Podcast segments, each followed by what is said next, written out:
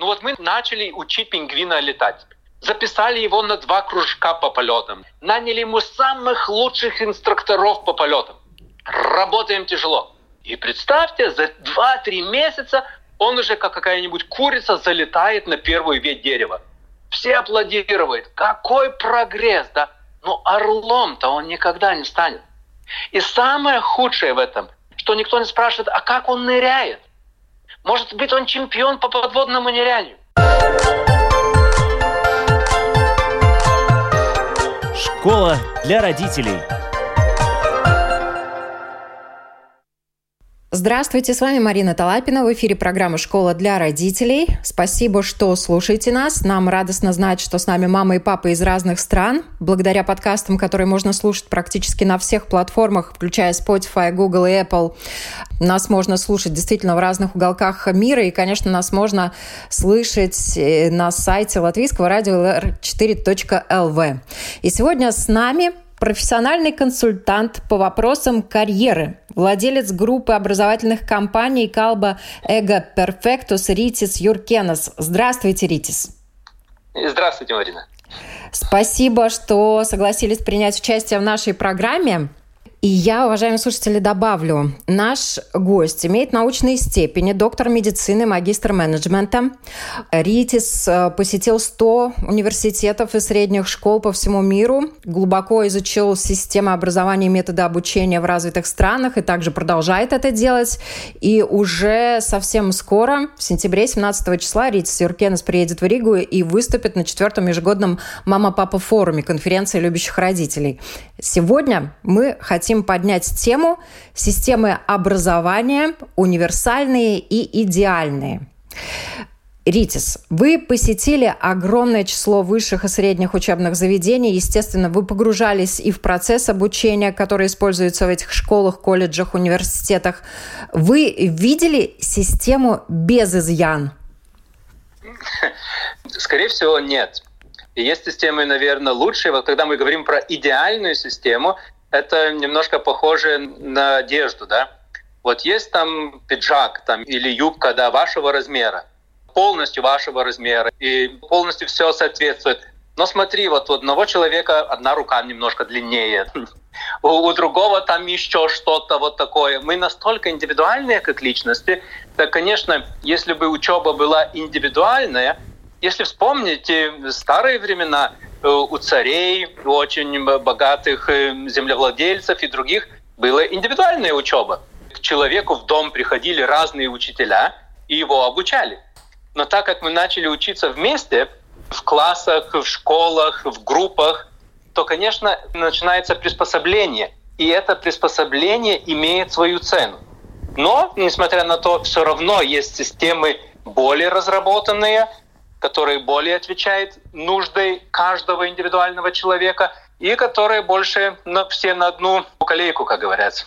Всех под одну гребенку, независимо да, от индивидуальных особенностей ребенка. Но вот а, сейчас как раз время, когда все больше и больше, по крайней мере, говорят по поводу индивидуальных особенностей и развития ребенка и э, психических э, каких-то индивидуальных особенностей. Вообще, есть ли где-нибудь на планете Земля такая максимально приближенная система образования, которая умудряется учитывать по максимуму вот эти вот особенности детей? Конечно, есть системы, которые стараются это делать и стараются изо много сил.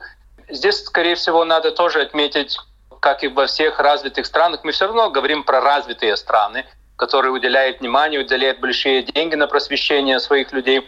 И когда мы говорим вот про эти страны, э, мы видим, что есть э, государственное обучение, да, которое финансируется из государственных средств, и есть обучение, которое не финансируется из государственных средств, вот эти называемые приватные школы.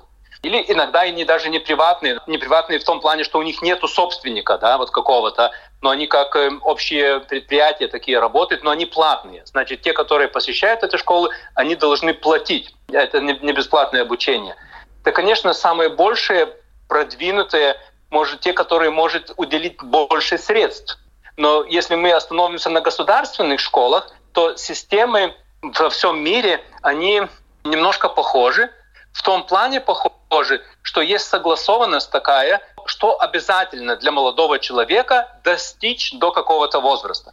И в этом плане мы всегда видим, что, например, такие, такие предметы, как математика, да, в основном в этом мире, образованном мире, современном, нет разногласий в том, что каждый должен изучить математику до 10 класса. Почти все системы имеют в виду то, что до 10 класса у нас математика как предмет обязательный. Но некоторые системы имеют 3-4 уровня вот этой математики, зависимо от твоих личных способностей к математике. Потому что есть такая вещь, как нормальная дистрибуция параметров. Да? Это доктор Гаусс в свое время это обнаружил. И математика или способность к математике тоже можно определить по тому же.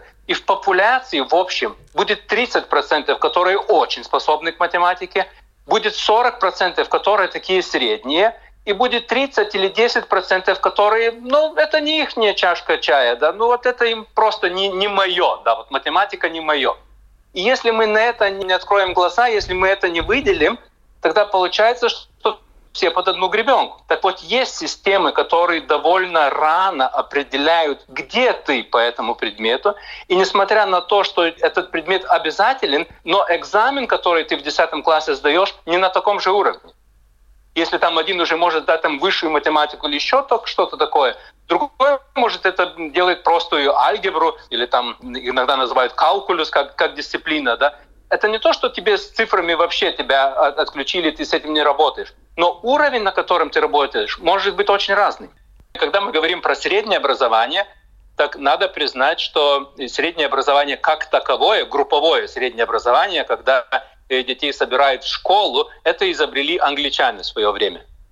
И это было где-то 420-450 лет назад, когда появились первые школы. Конечно, в это время это было строго для мальчиков.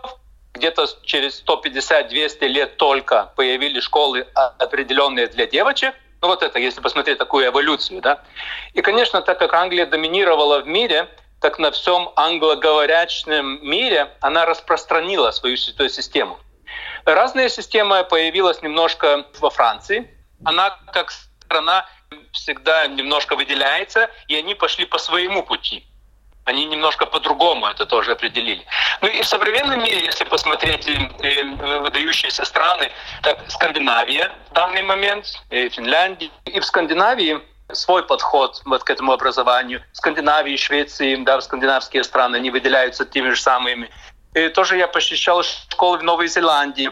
Они э, такие, как бы остались самые консервативные, потому они тоже унаследовали систему э, нынешней Великобритании. Но, например, у них самое больше еще осталось вот это только по полу, да, только мальчики и только девочки да, в школах самое большее еще осталось. Это осталось, конечно, но там в других странах мира это уже мы очень редко можем найти. Так вот, в, в этом плане, вот если мы смотрим среднее образование. Да. Университетское образование, оно тоже э, распределилось с этих стран, которые в начале века были самые сильные, и в данный момент э, первое, второе место, там они всегда спорят, кто лучше или Соединенные Штаты, или Великобритания по своему университетскому образованию. Но опять, так и Франция, также и та же Германия тоже имеют очень сильные свои учебные заведения. И потом, конечно, почти каждая страна имеет один или два университета или э, высшее образование, учреждения высшего образования, которые действительно отмечены своими достижениями, своими рейтингами мировыми и так далее. Так что, когда мы говорим про университетов, там уже больше вкус. Но когда мы говорим про среднему образованию, так системы среднего образования, пока мы подходим к университету, они действительно отличаются намного больше.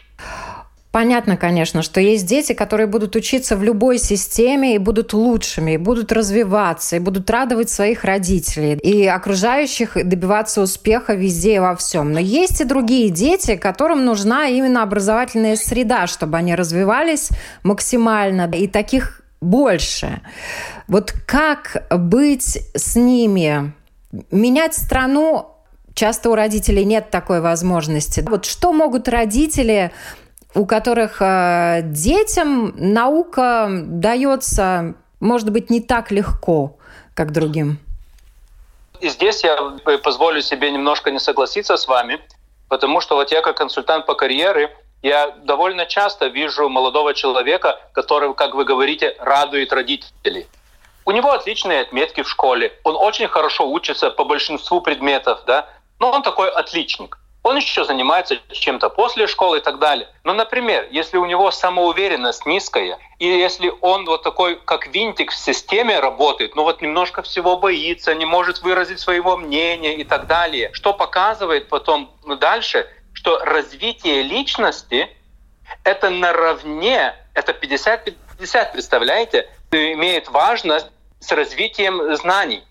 А большинство учебных заведений, ну, таких классических, они ориентируются только на знания. А на развитие личности и на развитие личного потенциала мы как-то про это забываем. Главные отметки. Мальчик, мой сын или дочь учится хорошо, я в родительский совет пришел, и там все нормально, все похваляют, и так далее, и так далее. Ну, значит, с ним будет все в порядке. И ничего подобного. Оказывается, что если вы даже возьмете своих э, одноклассников, да, не все, которые были самые лучшие в школе, сейчас самые успешные в жизни. И не все, которые были очень средние или даже ниже средней в школе, сейчас очень неуспешные. И как часто даже наоборот.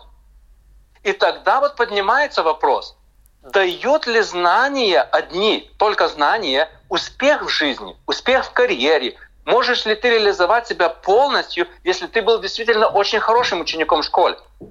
И в этом плане, когда мы говорим про разные системы образования, так разница не в том, что только индивидуальный подход и знание тебе дается лучше.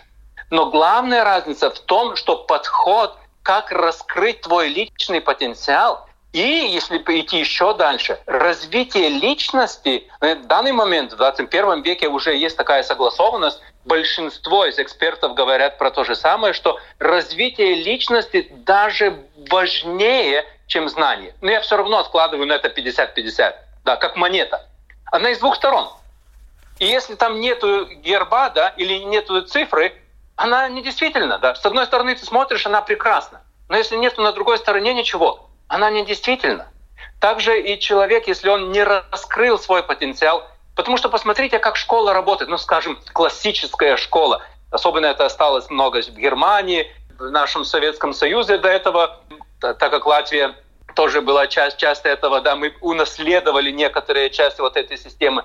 Посмотрите, как школы были образованы. И такой свободный молодой человек, 6 лет, с детского сада, свободный, как я говорю, вольный житель джунглей, да, такой, пришел в школу. Что ему сказали?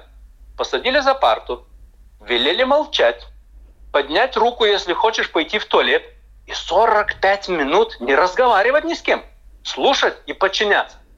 Более того, школы как устроены были, такой большой коридор, и там такие двери по сторонам. Ну, в мое время мы еще ходили по кругу этих коридорах. И сейчас это такого уже нет. И это что напоминает? Это напоминает тюрьму. Коридор, комнаты с окном, которые ты можешь посмотреть, все сидят, все слушают, все подчиняются. А где развитие личности? И вот когда такая система, которую мы наследовали с 19 века, это даже не 20 век, это 19 век, так эта система, но она все еще имеет место. Это она все еще имеет место и даже в нашем сознании. Как много родителей мне говорят, надо больше контроля, больше нажима, чтобы их научить, заставить еще, ну, не все используют такое слово «заставить», и тогда все будет нормально. Вот, как говорится, дерево надо гнуть, пока молодое, да, потому что потом уже будет поздно. И как-то вот эта вторая часть вот этой золотой монеты, это развитие личности, развитие личного потенциала, твои личные способности, они где-то исчезают. Все мерят по тому, какая у тебя отметка по математике. Все мерят по тому, а какой у тебя средняя в аттестате. Когда последний раз по математике какой, не знаю, третьего уровня какой-нибудь корень выдвигали? Когда последний раз вы интеграл считали? Когда последний раз рассматривали, как там протон вбивает электрон и там какую-нибудь волну отскочила, да? Когда последний раз это делали? Мы в жизни пользуемся какими-то другими навыками. И вдруг они заканчивают школу, эти молодые люди, и мы приходим, и тогда говорит, но нам надо, чтобы они были творческие, чтобы они умели свое мнение, чтобы они были находчивы, чтобы они делали это. А школа сама по себе, я не говорю все, Но она сама по себе, когда всех загнали в один класс и всех учат по одинакову, этого же не делает.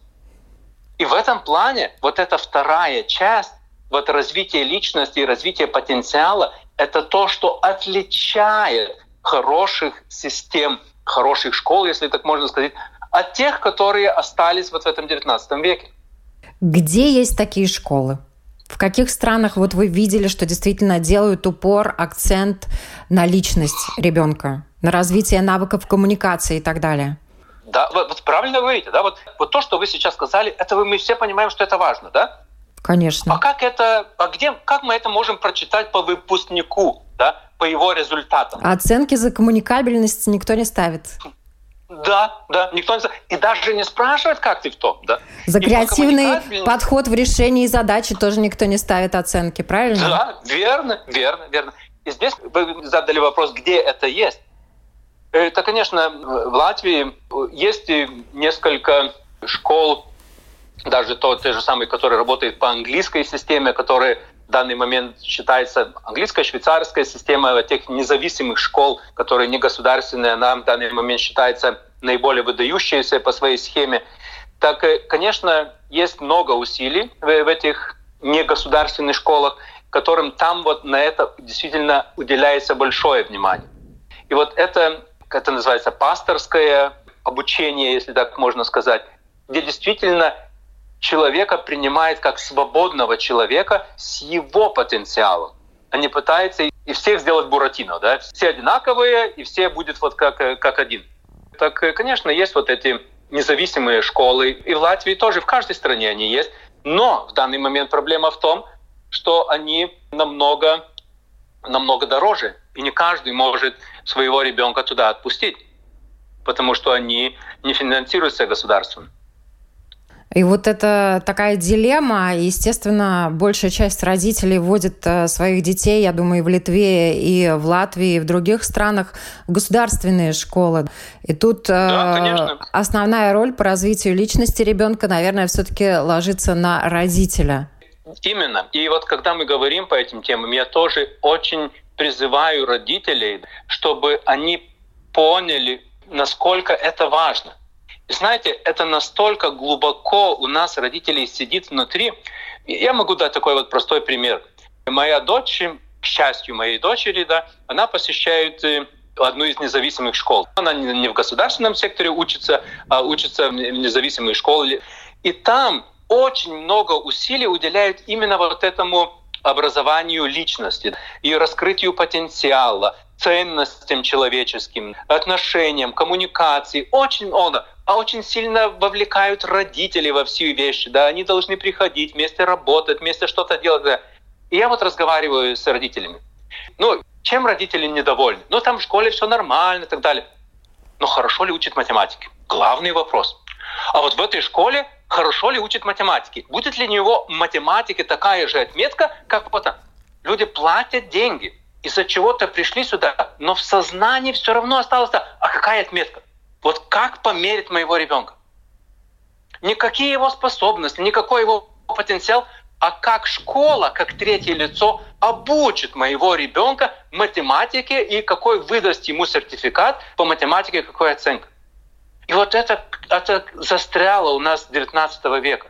Что Но... развитие личности, оно важно так же, как минимум 50-50.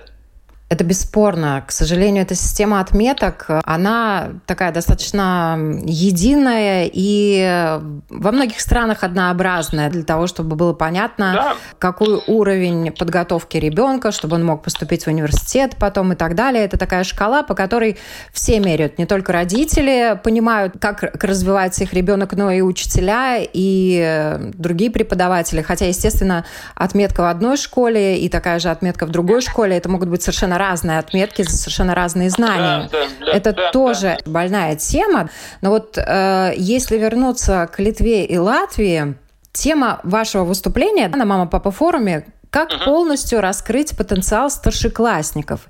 И, конечно, нам сейчас да. не хватает времени раскрыть часть того, что вы представите на конференции любящих родителей. Угу. У меня вопрос такой более приземленный. Возможно ли в наших системах государственного образования раскрыть полностью потенциал старшеклассников? Возможно, возможно. И с того момента, когда мы понимаем, что это надо раскрыть, но вот пока мы не знаем, чего не знаем, потому что мы перекладываем эту надежду на школу, на третье лицо. И когда мы только понимаем, что это не случится, и ты открываешь глаза и понимаешь, это точно, да, да, да, там только отметки. Они про это не спрашивают. Про эту коммуникабельность или креативность мы говорили, да, этого там не дадут. Они не поэтому мерятся. Я лично должен что-то сделать, чтобы мой старшеклассник раскрылся и посмотреть, как я могу это сделать. И с того момента, когда ты задаешь себе этот вопрос, ты все можешь сделать. Даже, знаете, это мы говорим про старшеклассников. Но когда вот я консультирую по карьере, я консультирую не только молодых людей, я консультирую взрослых.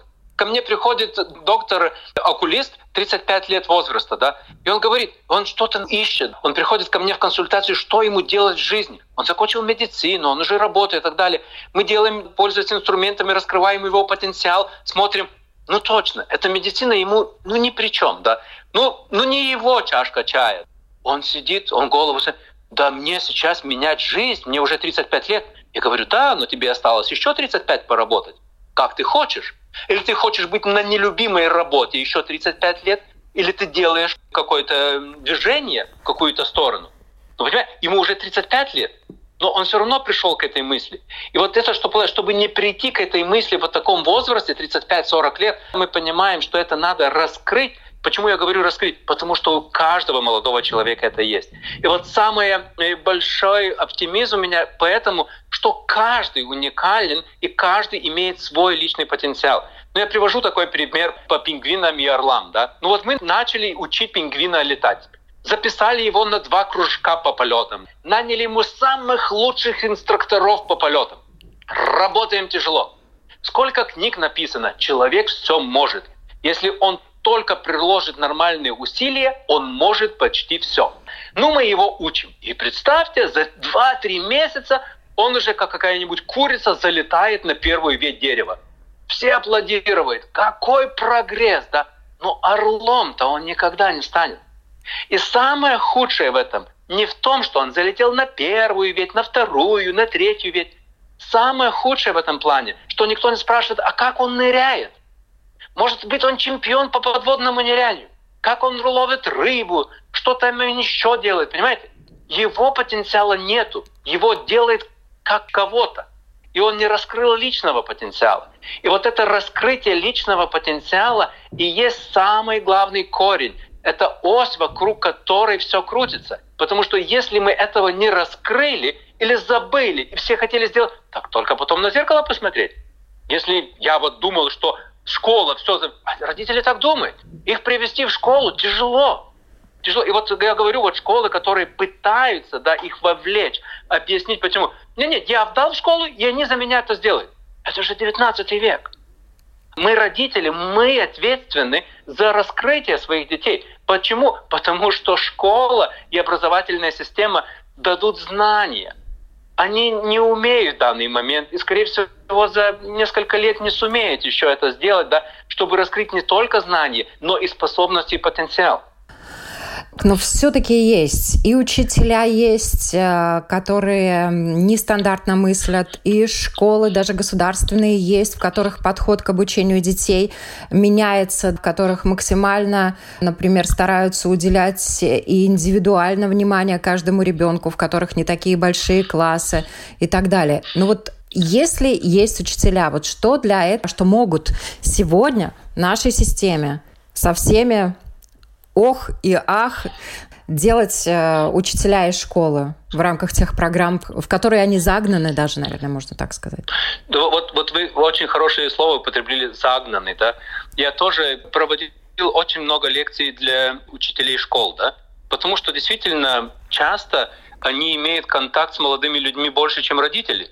Там есть такие цифры, что в среднем родители разговаривают со своими детьми от 7 до 45 минут в неделю. Ну, такой вот разговор. Ну, они там, конечно, вместе живут, там вместе обедают, но вот такого разговора. Что это очень малое время. Родители заняты, подростки не всегда склонны с родителями говорить. Это тоже такой момент, когда они как бы отделяются друг от друга, да, такое некоторое свое находят. И тогда учителя действительно это очень-очень важная часть всего этого процесса, потому что они часто видят этих молодых людей, и когда с ними говоришь, они видят их потенциал. Ну, там приходишь и говорит, да, да, да, да. Ну, ко мне консультацию приходит, мы мерим потенциал, мы видим там, например, что у него потенциал по обучению математики большой, а у него отметка 5 из 10. И он сам говорит, не люблю, эта математика не мое. А мы видим, потенциал есть. Ну и мы тогда говорим с ним учителями. Учитель да, да, да, я знаю, у него голова есть, он просто лентяй. Да? Учитель-то видит. Ему не надо никаких тестов, никакого. Учитель очень часто, а иногда там не один год, там несколько лет, они видят молодых людей, они видят очень много. Но, как вы говорили, загнанные в угол, когда посмотришь, сколько у них обязательностей и сколько обязательных предметов, и сколько они обязательно должны учить, и сколько там, ну, обычно старшеклассники имеют от 28 до 32 часов обязательных в школе. Ну, такой стандарт есть у нас. И у нас и в мире он приблизительно такой же. В некоторых системах до 36 часов в неделю, которые ученики проводят в школе. И тогда ты посмотришь, что там настолько все забито, и еще идет такая битва за эти часы. Кто-то сказал, надо этику учить, надо включить этику. Но кто не согласен, что это важно? И тогда включили этику по два часа там каждую неделю.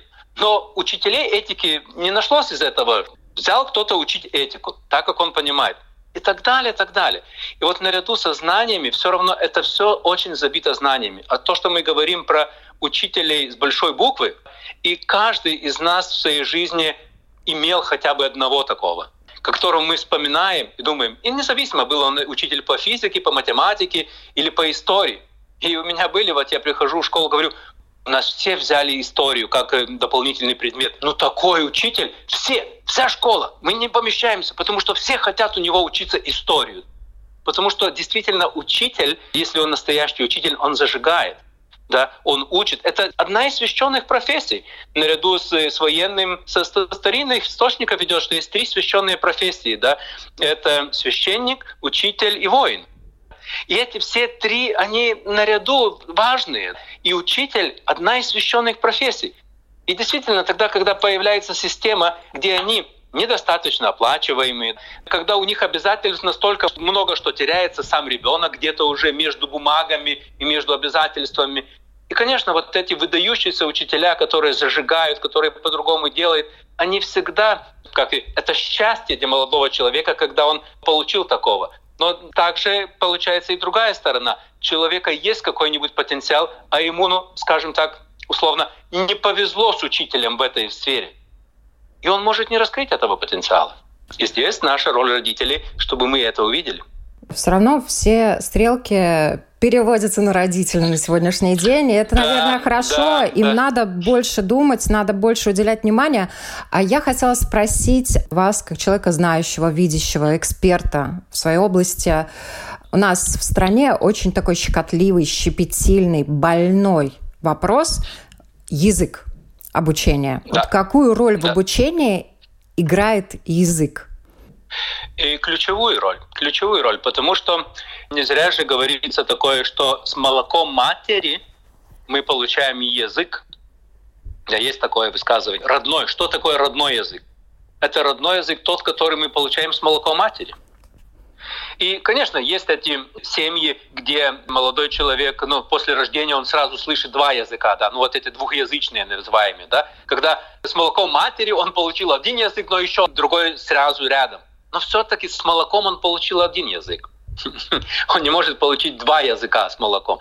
И в этом плане, конечно, очень-очень важно, потому что каждый язык, он имеет и свои так называемые ментальные схемы. Да? И даже в психологии есть такой термин, когда говорят, что если ты говоришь на одном языке, если ты говоришь на другом языке, даже твоя персоналия немножко меняется. Даже ты немножко по-другому думаешь, когда ну, себя выражаешь, ты даже немножко другой, когда говоришь на одном языке или на другом языке. И даже когда мы свободно говорим на каких-то языках, все равно наш родной язык – это есть вещь. Но с языком это та же самая ситуация, что и с математикой. Не все способны выучить 3-4 иностранных языка легко и без усилий. Некоторым это дается просто натурально и легко. У них очень большой так называемый лингвистический потенциал. У некоторых, ну, они коротко выражаются короткими фразами, называемыми этими bullet-поинтами, да, так я с одним молодым человеком говорил, говорит, сочинение писал? Да. Он говорит, ну, расскажи мне, как ты пишешь сочинение. Ну, я, говорит, я буллет-поинтами все отвечаю за полчаса, ну, вот такими точками, да, да, короткими сочинениями. И потом, говорит, наращиваю вот этот текст, потому что надо написать там несколько слов в сочинении. Ну, я потом наращиваю на то. И как ты получаешь? Нормально, я хорошие отметки получаю. Но у него нет способности натурально выразить себя в словах. Это тоже видно. Если такие люди, которые мы даже называем интровертами, да, которые вообще не любят разговаривать. И там со словами только ручку в руки не взяли. А опять у нас всех тогда такой же государственный экзамен. Мы все должны его сдать на какую-то отметку. Это неправильно. Это подход такой. И вот это даже государственные системы, если мы возьмем вот английскую систему как пример, после 10 класса нет ни одного обязательного предмета. Ни одного. После 10 класса, 11-12 класс, два последние года ты можешь взять любые предметы. И еще больше, в 9-10 классе ты уже по уровню можешь определиться, даже если там обязательные предметы, такие как математика, физика, химия, они обязательны. Но там как минимум есть два-три уровня, и ты можешь быть на верхнем уровне, или ты можешь быть на нижнем уровне, зависимо от твоих способностей. Ситуацию можно решить, и есть примеры, когда это уже решено, но так как системы идеальной нету, то, конечно, если взять э, за и против, то, конечно, даже и этим системам есть критики, которые говорят, что при такой системе вот это и это не развивается. Но пока что идеальной системы не нашлось. Ну, Но да. сказать, что некоторые системы намного больше уделяют внимания, можно. В той же Англии, например, э, акцент э, уже в колледжах, в старших классах делается на самообразование. Там этот момент очень серьезно учитывается. Детей мотивируют, чтобы они учились не только по тому материалу, который дает э, учитель или который написан в учебнике, но чтобы они самостоятельно искали дополнительные материалы. Это тоже очень важный момент. Не знаю, как в Литве, в Латвии, если родители хотят, чтобы ребенок не только поступил в ВУЗ после школы, но и просто закончил школу, сдал экзамены, там, просто перешел из 9 в 10 класс. У нас это да, на самом да, деле да. совсем непросто. Родители очень да, активно да. все используют репетиторов.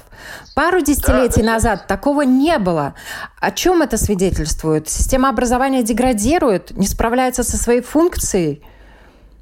Да, да, это упадок. Это, посмотрите, это упадок. Потому что за эти 30 лет обязанностей да, и, ну, если посмотреть программы 30 лет назад и программы в нынешнем времени, так мы сейчас в 10 классе учим то, что раньше было в университетах. Программы действительно посложнее. А действительно ли настолько развились молодые люди, да, они настолько умнее по полной программе?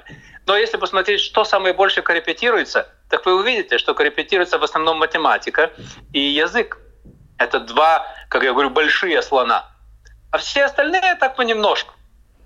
О чем это говорит? Что где-то перекос в этих предметах. Мы тоже э, в наших учебных заведениях предлагаем такую услугу, как коррепетирование. Но основные два слона, так это язык и математика. Там немножко, может быть, история, немножко того. Если посмотрите, так оно и есть. Значит, перекос самый больше здесь знаете, есть такая все не в ногу, только старшина в ногу. Так здесь тоже так получается, что как-то очень много не в ногу.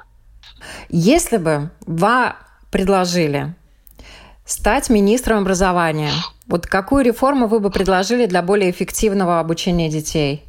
Знаете, задали очень хороший вопрос, потому что когда у меня родилась дочь, у нас два сына э, большие, одному 28 лет сейчас, другому это 30, а нашей дочери сейчас 13. Но мы как э, на старость с женой стряпали еще одного. Да, значит, мне сейчас 54 года.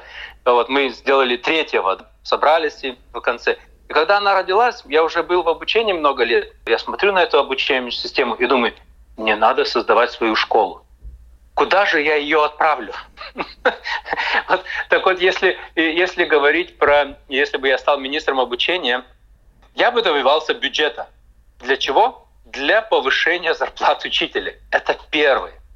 И пока учитель не станет престижной профессией, не на бумаге, но действительно, пока самые хорошие молодые люди с потенциалом учить не пойдут в учителя, что-то изменить, это будет очень тяжело.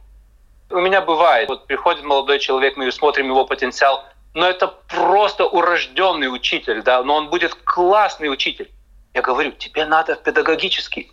Да ты чё, дурак? Куда? Ты чё, меня обижаешь?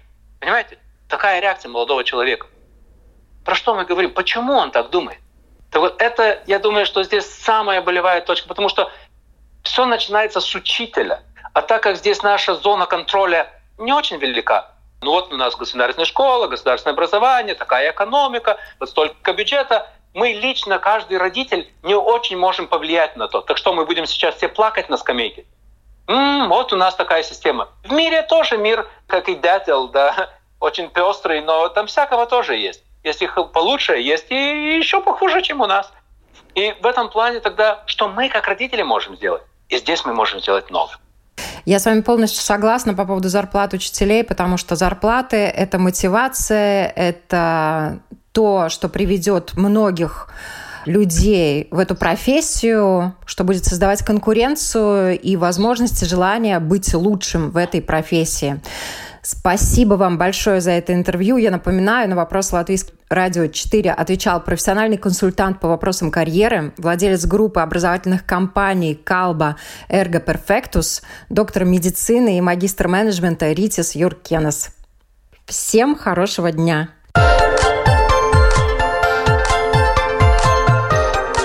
Школа для родителей.